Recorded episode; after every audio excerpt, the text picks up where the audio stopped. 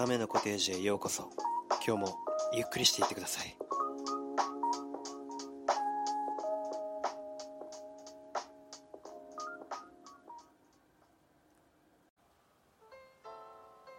おひー。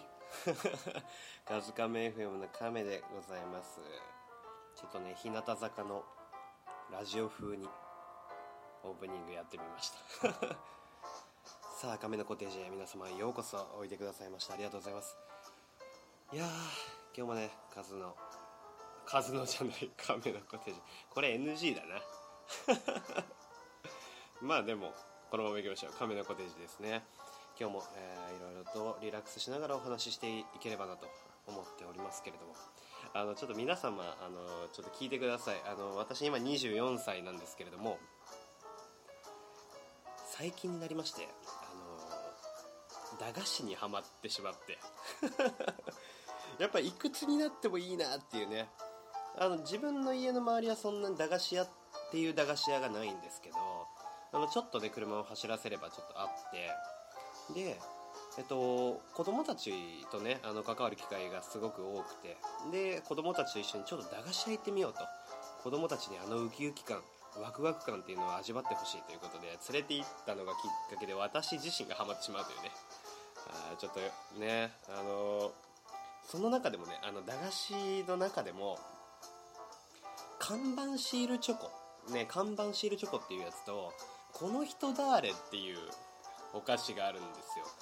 俺ちっちゃい頃このお菓子認識してなくってで大人になって、まあ、それこそ子供たちと一緒に行った時にわあの知ったんですけど1つ10円であのどっちもねシールがついてくるんです。で看板シールチョコの方はあの看板のシール。えっとまあおでんとか、まあ、餃子とか、まあ、たこ焼きとか。あのいろんなねあの看板がありましてどれぐらい？全80種ぐらいあるのかな？うんあるんですよ1つ。100円でね。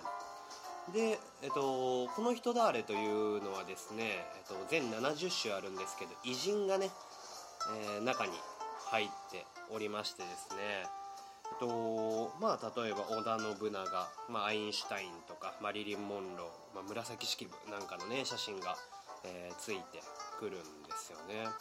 であのー、1つ10円でシールついてきて、まあ、看板シールチョコっていう名前なんであのチョコがついてくるんですよ。だから10円でシールとチョコついてくるんですよ。でこの人だあれはなんかラムネみたいなものがついてくるのかな。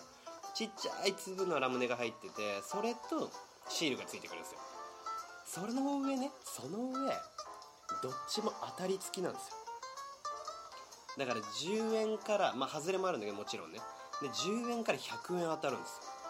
これ安いし僕ガチャガチャ好きなのですごい楽しくてこれが。もうハマりにはまってしまいまして。であのほんとね今あのこの前ね、えっと、写真用のアルバムあるじゃないですか。あれを買って今ねちょっとコレクションし始めてるんですよ。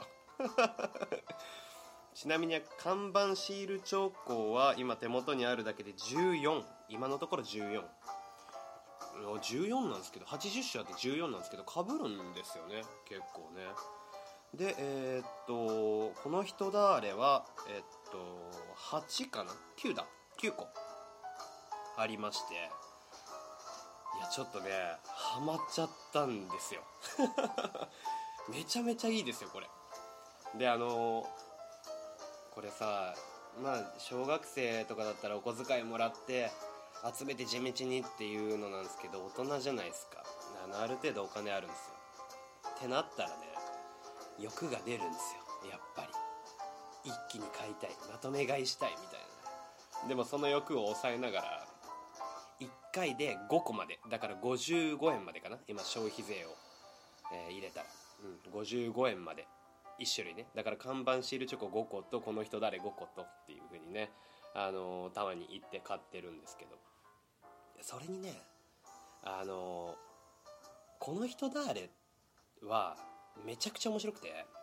あの僕個人的に大当たりだと思ってるんですけど。この人誰の偉人の中にあの3億円事件のモンタージュ写真あるんですよ。あれめちゃめちゃ欲しくて。あれあれねまだ持ってないんですよね。あれはね個人的に大当たりだと思ってます。あれは偉人なのかっていうね。ところまず。でですねあのまあ、この人誰の話になるんだけどこの人誰は裏にその人物の写真あの説明だ。表に写真そして裏に説明が書いてあるんですよ。どういう人物か。これちょっと欲が出てね両方集めたいんですよね。ファイリングする上でどっちかは必ず背になるんですよ。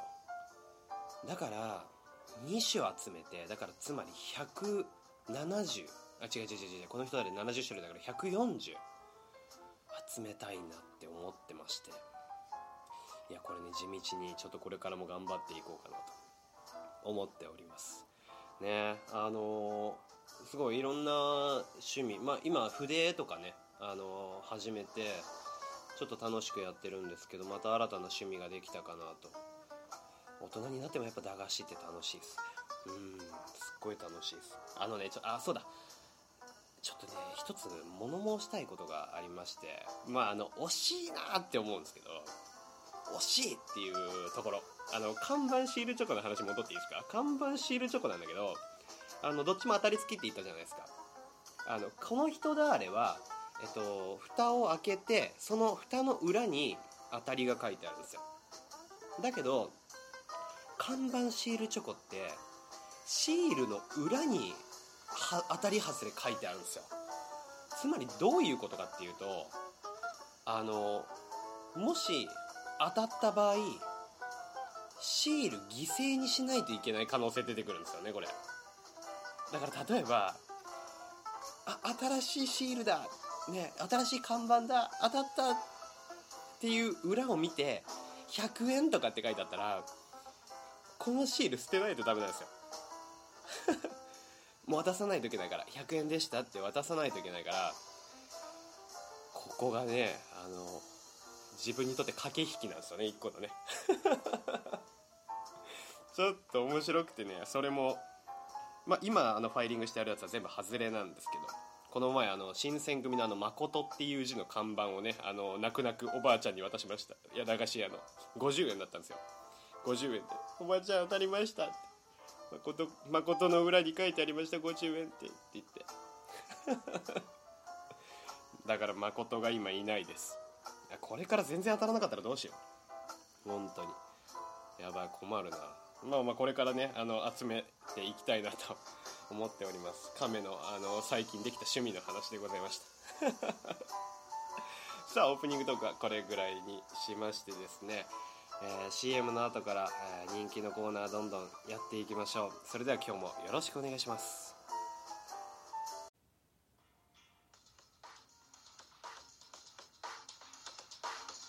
これでも特技はブレイクダンス。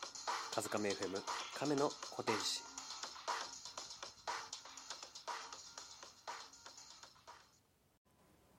嬉しかった。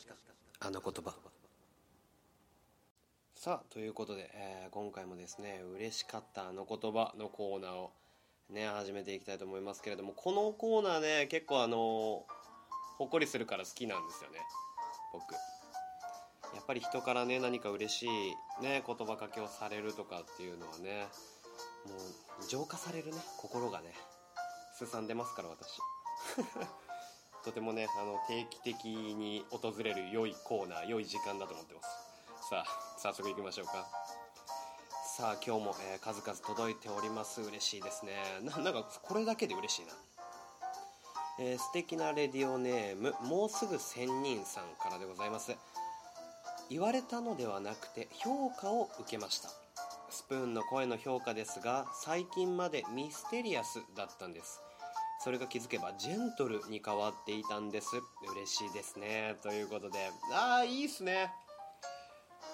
ああそうかスプーンの声もそうか評価だね。一つのね。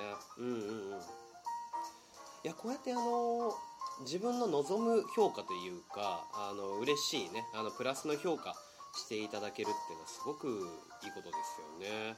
まあ嬉しいことでしょう。まあもうすぐ仙人さん本当にかっこいい渋い声だからね。まあ私的にはミステリアスなんですけど。確かにジェントルもわかるなでもな。いいですね。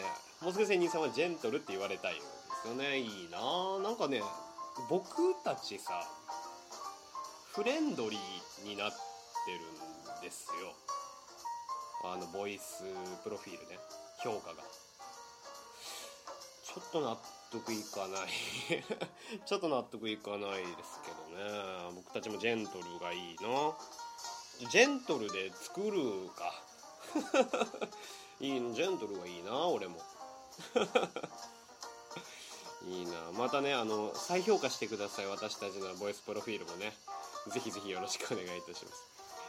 さあ続いていきましょう。素敵なレディオネーム白龍さんからでございます。ありがとうございます。働いている時お客様からいつもニコニコ笑顔で挨拶してくれるその笑顔が素敵だねと言われたことですと。いいな。嬉しいな。それ嬉しいな。接客においてね褒められる。やっぱ褒められるっていいよね。心こもってるからこそね。だってお客さんってさその自分の上司とかじゃないからそんな褒められる対象じゃないじゃん。そもそもね。うん。だからそれ一種の不意打ちだよね。うん。プラスの不意打ちだよね。笑顔で挨拶してくれ素敵だね。っつって。あ嬉しいと思うわ。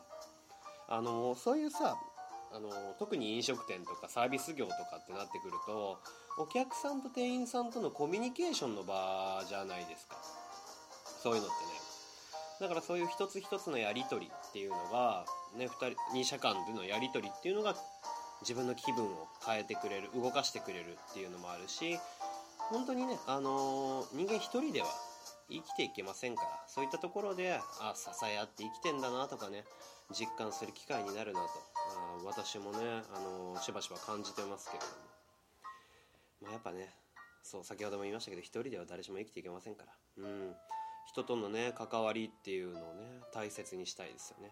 だからコンビニなんかでもあの最後にね「ありがとうございます」とかっていう言葉かけまあ私もね最近はもう無意識に出るようになったんですけど最初は意識的にねあのお互いいい気持ちで、えー、ね、こうやって会計して、えー、別れるっていうのができるようにしてましたけどそういうの一つ一つがいいかもしれないですね、うん、言われる側もね言う側も多分嬉しい気持ちになるんじゃないかなと思います。いいですね。ほっこりしますね。素敵な投稿ですね本当に。楽しいなやっぱり。このコーナー楽しいな正解だ。さあ最後です、えー、よろしくお願いします。素敵なレディオネームおとなしおとなししのぶさんかな？よろありがとうございます。よろよろ。ありがとうございます。えーとですね可愛らしい身長ですね。と言われたことです。おなるほど。私は153センチと小柄なのでコンプレックスだったんですけどそう言っていただけて自分の身長を少し好きになりました。なるほど。いいっすね。女性の方ですからね。1 5 3センチ。確かに小柄ですね。コンプレックスだったけどっていうね。いや言い方だよな。うん。この方言い方が素晴らしいですね。可愛らしい身長ですね。っていうそのボキャブラリー欲しかったな。もうちょっと前に。俺も。いやすごい心が綺麗な人なのかもしれないですね。言ってくださった方はね。俺なんかちっちゃいねとかさあのちっちゃくて可愛いねとかって言っちゃうんだよね。あの個人的にちっちゃい子好きなので あの身長がね。身長が。うん。数みたいにあの幼女が好きとかそういうのではなくてですね。あの あの身長がねあのちっちゃい方が好きなんですけど。いやでもこういうね言葉かけ一つでやっぱ感じ方って変わるよな。多分ちっちゃいねとかって言われてるとこうはならなかったと思うんですよ。コンプレックスのままだったと思うんですよね。うん。だけど可愛らしい身長ですねって言われることであなんか自分をね肯定できるというか好きになれる、ね、感じる。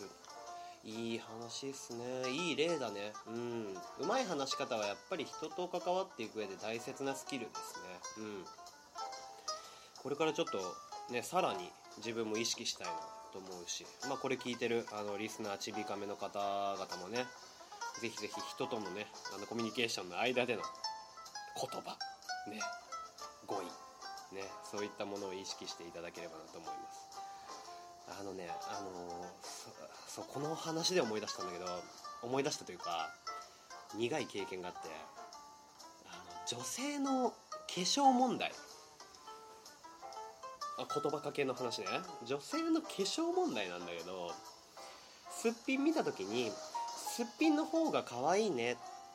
すっぴんの方がいいよとかって言ったことがあってまあこれ自体がもしかしたらダメなのかなって今はねあのなんとなく思うんだけどこれでマイナスに働いた経験があるんですよ。まあ僕の、まあ、その時のね、まあ、過去の自分ですけどあのすっぴんを褒められる方が化粧をしている時に褒められるよりいいと思ってたんですよ。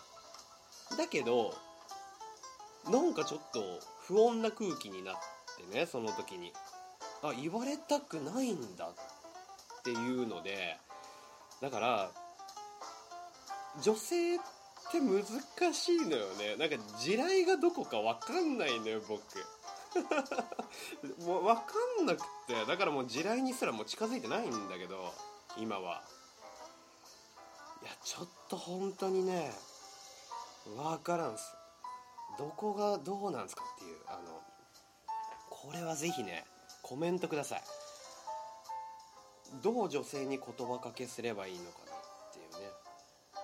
まあ区別しちゃいけないんだろうなって最近思ってますけどあのすっぴんの時そして化粧の時っていうね区別が良くないのかなっていうふうに思ってます。なのであすっぴんも可愛いよとかねそっちももっていうねこのねもう一つのね 女子だけであのかなり変わるというね。うん。まあそれちょっと徐々に学んでますけどまあ女心がなかなかわからない亀24歳でございます。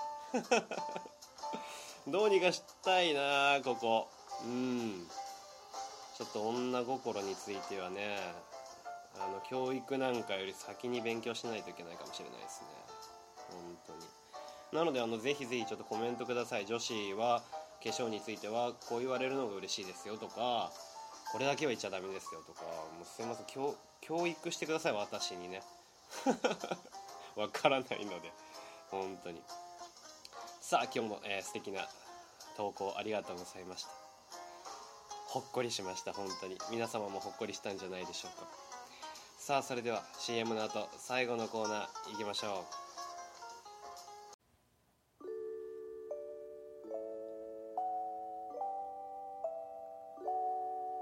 散歩するときや寝るときにぜひ聞いてください。カズカメ FM 亀のコテージ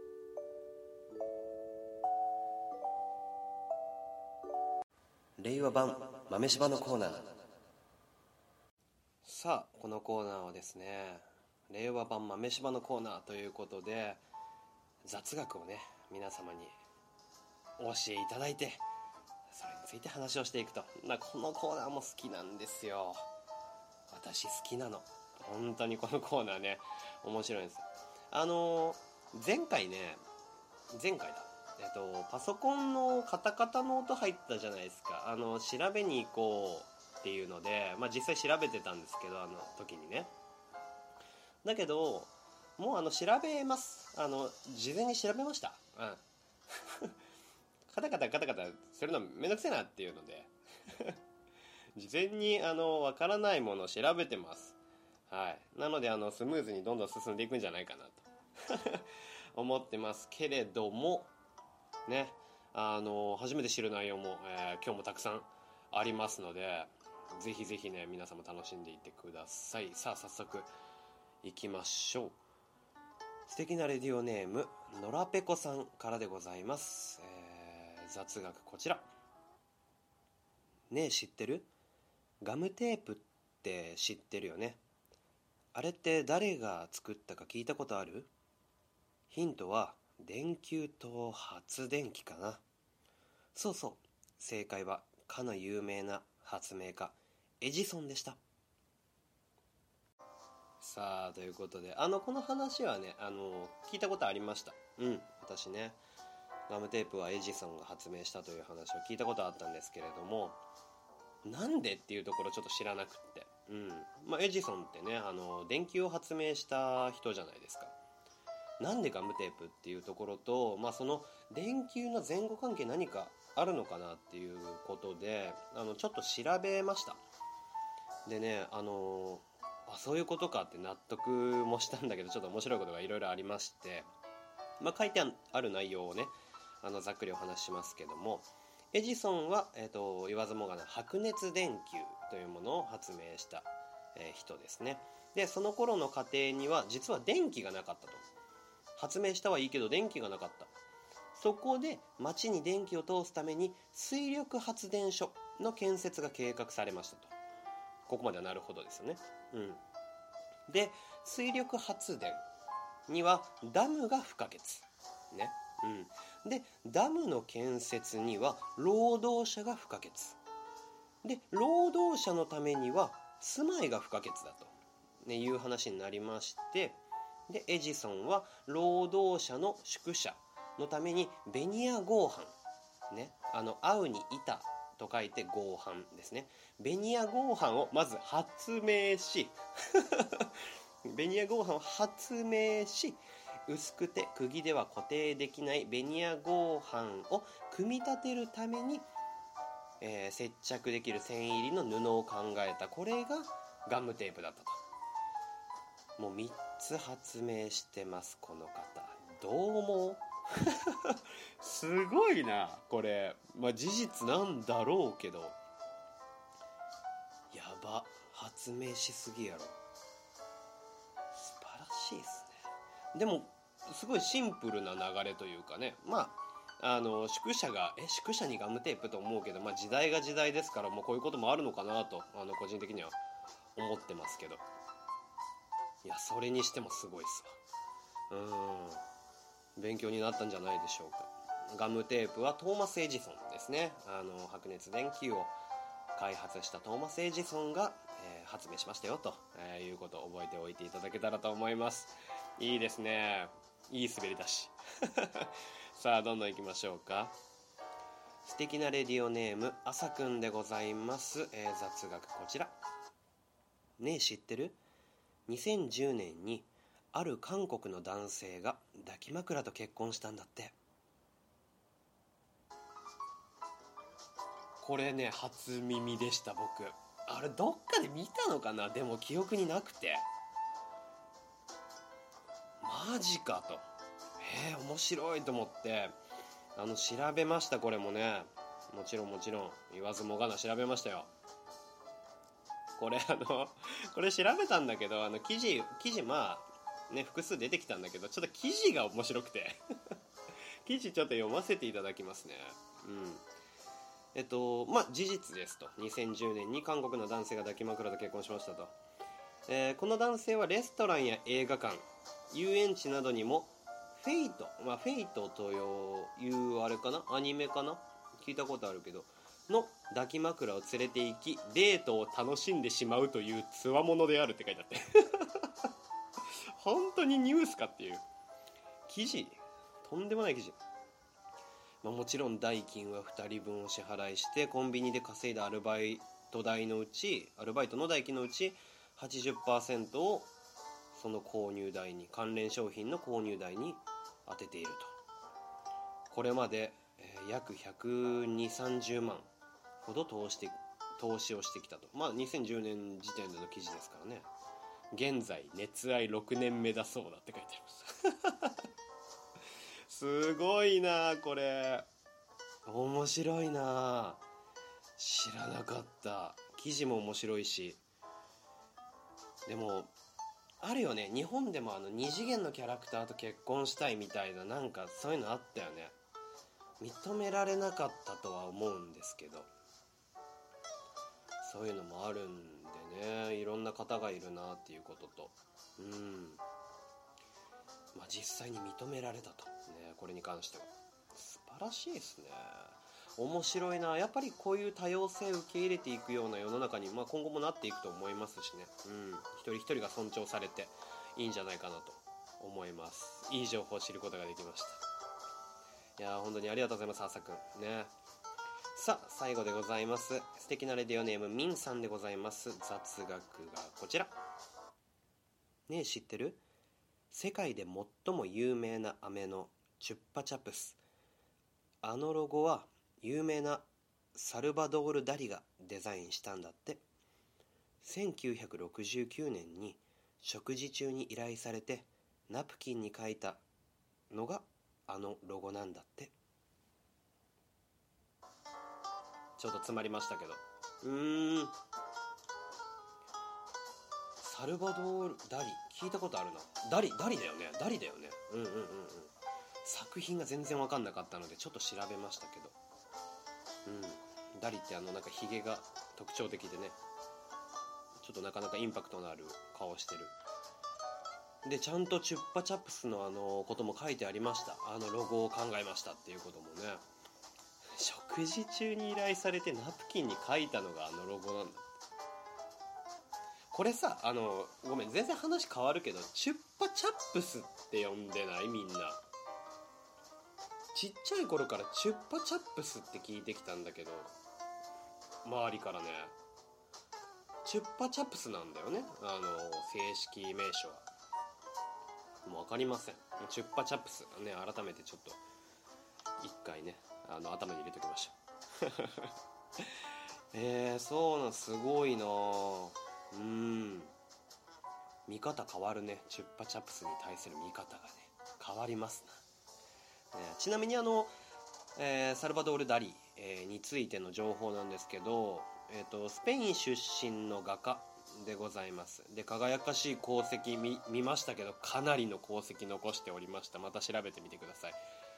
であの詳しくないけどあの時計のプロフィールっていう作品彫刻の作品なんだけどそれはちょっと見たことがあってあこの人なんだっていう感じなんですけど。ダリーさんねやっぱそういうなんか世界的な教養に乏しいな俺はってね。また再確認しましたね。うん。チュッパチャップスな随分食べてないな。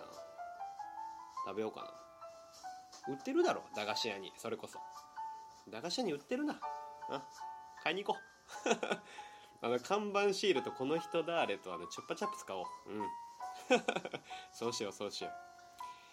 さあということで、えー、今日の亀のコテージ以上となります。皆様楽しんでいただけましたでしょうか？やっぱりあの「カズカメ FM」とね「カズの宮殿」とまたちょっと違った雰囲気で、えー、お送りしております。この前もあのライブしてる時に言われましたけど「カズの宮殿は」えっ、と「カズカメ FM」の時の数よりえっ、とはっちゃけてると数が。だけど「カズカメ FM」の時の亀より亀のコテージの時の亀は落ち着いてるっていう風にね言われておりました。その通りだな。リラックスしながらね、えー、皆様に安らぎも届けるというのがねあの目的ですので。さあえー、皆様とは今日もお別れでございます。これで第5回が、えー、終了いたしました。これからも、えー、続いていきます。亀戸コテージよろしくお願いいたします。さあそれでは、え皆様お別れとなります。ありがとうございました。亀でした。